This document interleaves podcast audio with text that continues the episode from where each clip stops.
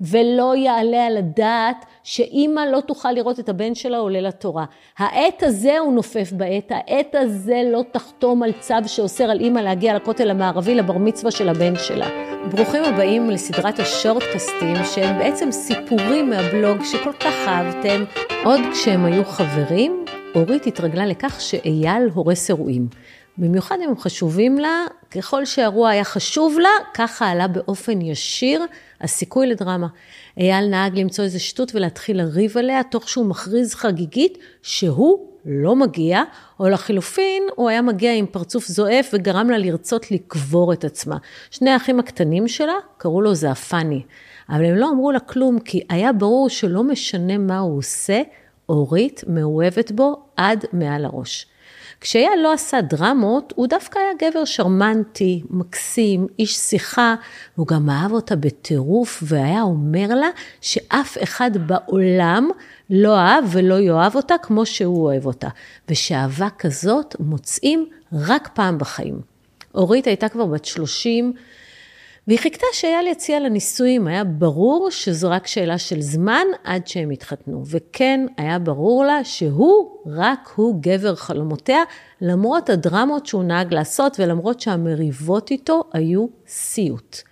היא ידעה שתמיד אחרי הסיוט יגיע גן עדן, ועימו הבטחות לחיים מדהימים, והיא הייתה אופטימית, והיא קיוותה ליותר משבע דקות בגן עדן.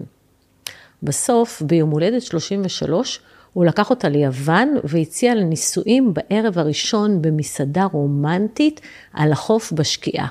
והיא כמובן הסכימה והייתה מאושרת שהנה סוף סוף הדברים מתחילים להסתדר לה בחיים. כמה חודשים אחרי זה הם ניסו בחתונה שעלתה לה בבריאות. כי את הלחצים שכרוכים בארגון אירוע כזה, הוא הוציא עליה, וגם אימא שלו, אימא שלו התערבה בלי סוף, עד שאורית אמרה, אוקיי, לקחה שני צעדים לאחור ונתנה לו ולאימא שלו לבחור הכל. היא בלעה את הרוק ואמרה לעצמה שהתפריט והצבע של המפות לא באמת חשובים, ואם זה ייתן לה שקט, סבבה, שינהלו הכל. אבל אז אימא שלו אכלה לו את הראש שהיא לא מעורבת ושהחתונה הזאת לא מעניינת אותה ושההורים שלה יבואו כמו אורחים, בעוד שהם, הם, המשפחה שלו, הורגים את עצמם בשביל החתונה הזאת. וכשאימא שלו מזריקה רעל, הוא נכנס לו ישר לוורידים. לחתונה הוא הגיע פרצוף זועף, רוב הערב הוא רקד עם החברים שלו והרבה פחות איתה. אבל בסוף זה היה אירוע מרגש, ושניהם היו בסוף הערב הזה סחוטים פיזית ורגשית. וכשהם הגיעו הביתה, הוא הלך לחדר שינה, אמר שהוא הרוג מעייפות, וסירב לעזור לה לפתוח את הרוכסן של שמלת הכלה, כי לא מגיע לך שאני אעזור לך. את לא עזרת בכלום עם החתונה הזאת.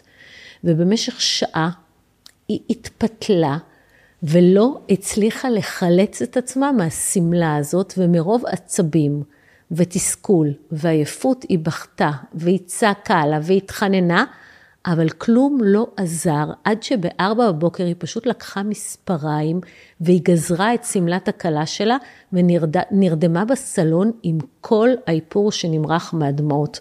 אתם מתארים לעצמכם את הסצנה? זה היה רק משבר אחד מעוד מיליון משברים נוספים שבאו בהמשך, אבל זה היה משבר טראומטי במיוחד. וכך לפני כל אירוע או חג, היא הייתה בחרדות שהוא יהרוס, והוא בדרך כלל לא אכזב. הוא נהג להרוס אירועים וחגים באופן שיטתי, אלא אם הם נחגגו אצל אמו, ואז הוא דרש מכולם לחייך ולהיות מקסימים כמוהו. שלושה ילדים נולדו על רכבת ההרים הזאת עד שהיא החליטה להתגרש. נקודת המבט על, גיל, על החיים בגיל 35 היא שונה לחלוטין מאשר בגיל 30. ואחרי שנים של טיפול היא ידעה שאי אפשר להמשיך ולחיות ככה, והיא לא הבינה בכלל איך היא שרדה ואשכרה נשארה איתו 15 שנה. הגירושים ממנו, כמו שאתם בטח מתארים לעצמכם, לא היו קלים. כבר מההתחלה הוא איים שהוא ייקח לה את הילדים, ושהוא יכריח שהיא חולת נפש, ושעורכי דין ייקחו לה את כל הכסף, והיא תישאר בלי כלום, כי הוא יגרור אותה שנים בבית המשפט, כמיטב המסורת הנרקסיסטית. אלא אם, לא, יש לזה תנאי, אלא אם היא תחתום על הסכם, ואלא אם היא תוותר על החברה שלו, ואלא אם היא תסכים למשמורת משותפת, למרות שהוא בכלל לא היה מעורב בחיי הילדים, ואלא אם היא תוותר על מזונות, למרות שהוא מרוויח פי ארבע ממנה. ואלא אם הוא יכתיב הכל. ומרוב אלא אם, היא האמינה לו, והיא חתמה על הסכם שהוא הכתיב, היא ידעה שכל התנגדות מצידה תעלה לה בבריאות ובכסף, ושהכסף ילך על עורכי דין, והיא פשוט חתמה על מה שהוא רוצה, וזה באמת היה קלאסיקה של גירושים מנרקסיסט. שבע שנים חלפו מאז. גם כגרוש, אייל לא עשה להוריד חיים קלים. הוא היה מקשה עליה בכל מה שקשור לשהייה עם הילדים ובכל מקום שהוא יכול. הוא לא הסכים לוותר על שעה איתם, גם אם זה אומר שהיא צריכה לוותר על נסיעה איתם לחופשה. אבל הוא דרש שהיא תהיה איתם כל פעם שהוא טס עם איזה בת זוג אקראית שלו לחו"ל, או שיש לו איזה חופש אחר. גם בהוצאות החריגות של הילדים הוא עשה את המוות. הוא לא תמיד הסכים להתחלק. והיא אף פעם לא נלחמה איתו על כלום. השקט שלי יותר חשוב לי מכסף, אני יודעת מה המחיר של לריב איתו, היא הסבירה לפסיכולוגית שלה. ככל אה, שהשנים חלפו, בטיפול הם עבדו על שני דברים. אחד, זה לחזק את הערך העצמי שלה, שזה דבר מאוד מאוד חשוב אחרי שמסיימים קשר עם נרקסיסט, והשני זה הצבת גבולות, כי מאוד קשה להציב לנרקסיסטים גבולות. בכל פעם שהוא זיהה פרצה בגבול, הוא חדר לה לנשמה והתחיל לזחול שם. ובאמת בשנה האחרונה הטיפול עזר, והיא הצליחה לשים לו גבולות ברורים, והיא ממש מיעטה לתקשר איתו, ממש תקשורת מינימלי. היא לא נכנסה איתו למריבות, אבל מה? היא גם לא אפשרה לו לחרוג מהוראות ההסכם, לא ימינה ולא שמאלה. והוא, מה זה לא אהב את זה? והזעם שלו הצטבר בפאתי ליבו והמתין בשקט לשעת כושר. השנה, אריאל, הבן הצעיר שלהם, חוגג בר מצווה. או, זו הזדמנות בשבילו. היא ביקשה שאת אירוע העלייה לתורה הם יחגגו יחד בבית כנסת רק בשביל אריאל, ואחר כך כל אחד מהם יחגוג עם המשפחה שלו בנפרד, הגיוני סך הכל. הוא בשום אופן לא הסכים לערוך אירוע משותף, והודיע שהוא מתכוון לערוך את בר המצווה בכותל. הוא גם הוסיף ואמר שבגלל שמדובר ביום שלו לפי ההסכם, שהיא כל כך מקפידה על ההסכם ולא זזה ימינה ושמאלה, היא לא מוזמנת להגיע לכותל בגלל שכל המשפחה תהיה שם, ואחרי זה הוא מתכנן ארוחה משפחתית חגיגית.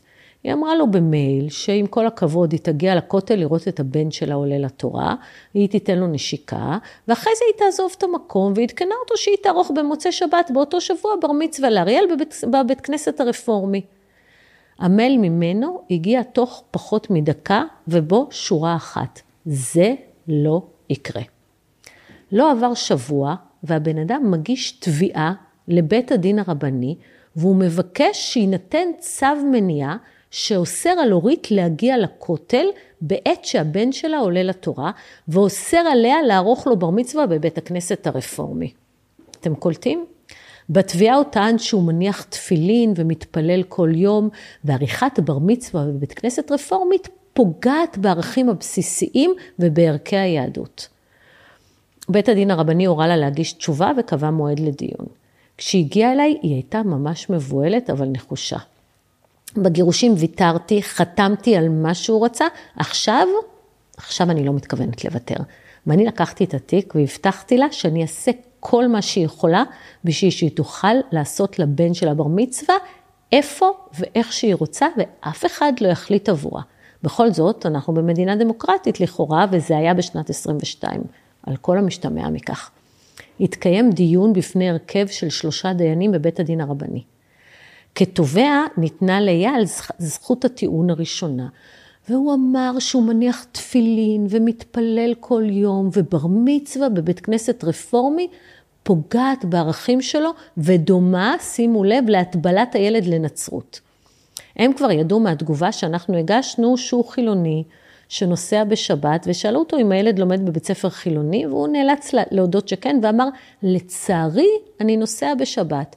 והוא הסביר שהוא עומד בתוקף על שתי הבקשות, ושאם הם יאפשרו לה להגיע לכותל, הוא לא יעשה אירוע בכותל, כי זה היום שלו וזה האירוע שלו. ואז היא השיבה, והיא טענה שהחליטה לעשות בר מצווה בבית כנסת הרפורמי, בגלל שהוא סירב לעשות בר מצווה משותפת, ובשביל שהיא תוכל לעמוד לצד בנה, כשהוא עולה לתורה, ושלא ירגיש כמו יתום. ואז הדיינים אמרו, אין לך אבא או אחים שיכולים לעמוד לצידו? והיא אמרה באומץ, זה לא תחליף להורה, אני רוצה לעמוד ליד הילד שלי בבר מצווה. והם ניסו לשאול אותה אם היא מסכימה לוותר על בר המצווה הרפורמי. וכנגד זה הם אמרו, הוא יוותר על עניין הכותל, ואני אמרתי לה בקול, אל תוותרי על כלום, וביקשתי לדבר. התחלתי והסברתי שאין להם בכלל סמכות לתת כאלה צווים, אבל אני מבקשת לטעון לגופו של עניין ולהשאיר רגע בצד את שאלת הסמכות. זה לא צדיק, זה נרקסיסט, אמרתי להם. נרקסיסט שרוצה לשלוט בה דרך בית הדין, ואת זה, את זה אנחנו לא נאפשר לו. הוא שומר מצוות רק לפי הלכת הרב נוח. רק מה שנוח לו. אז מותר לפי הרב נוח לנסוע בשבת, אבל לא נוח לו שהיא תערוך בר מצווה בבית הכנסת הרפורמי. אין לכם סמכות להתערב בשיקולים האלה. אתם הרי בכלל לא מכירים בטקס הרפורמי כבר מצווה, נכון? אז בואו, תתייחסו בבקשה לעניין הזה, כמו יום הולדת 13 עם קוסם. הייתם נותנים צו מניעה שאוסר על אימא לערוך יום הולדת עם קוסם? שקט השתרר באולם, באולם לכמה שניות.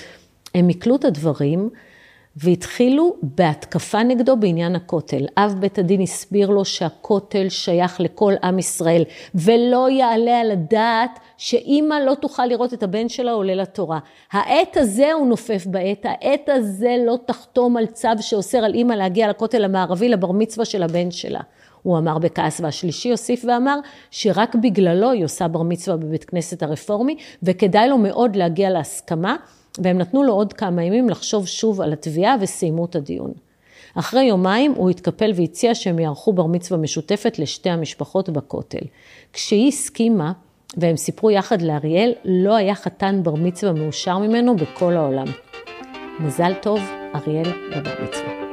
תודה שהאזנתם לשורטקאסט. אם מצאתם ערך או סתם היה לכם ממש מעניין, אני אשמח אם תעבירו אותו למישהו שיהנה ממנו גם. תודה.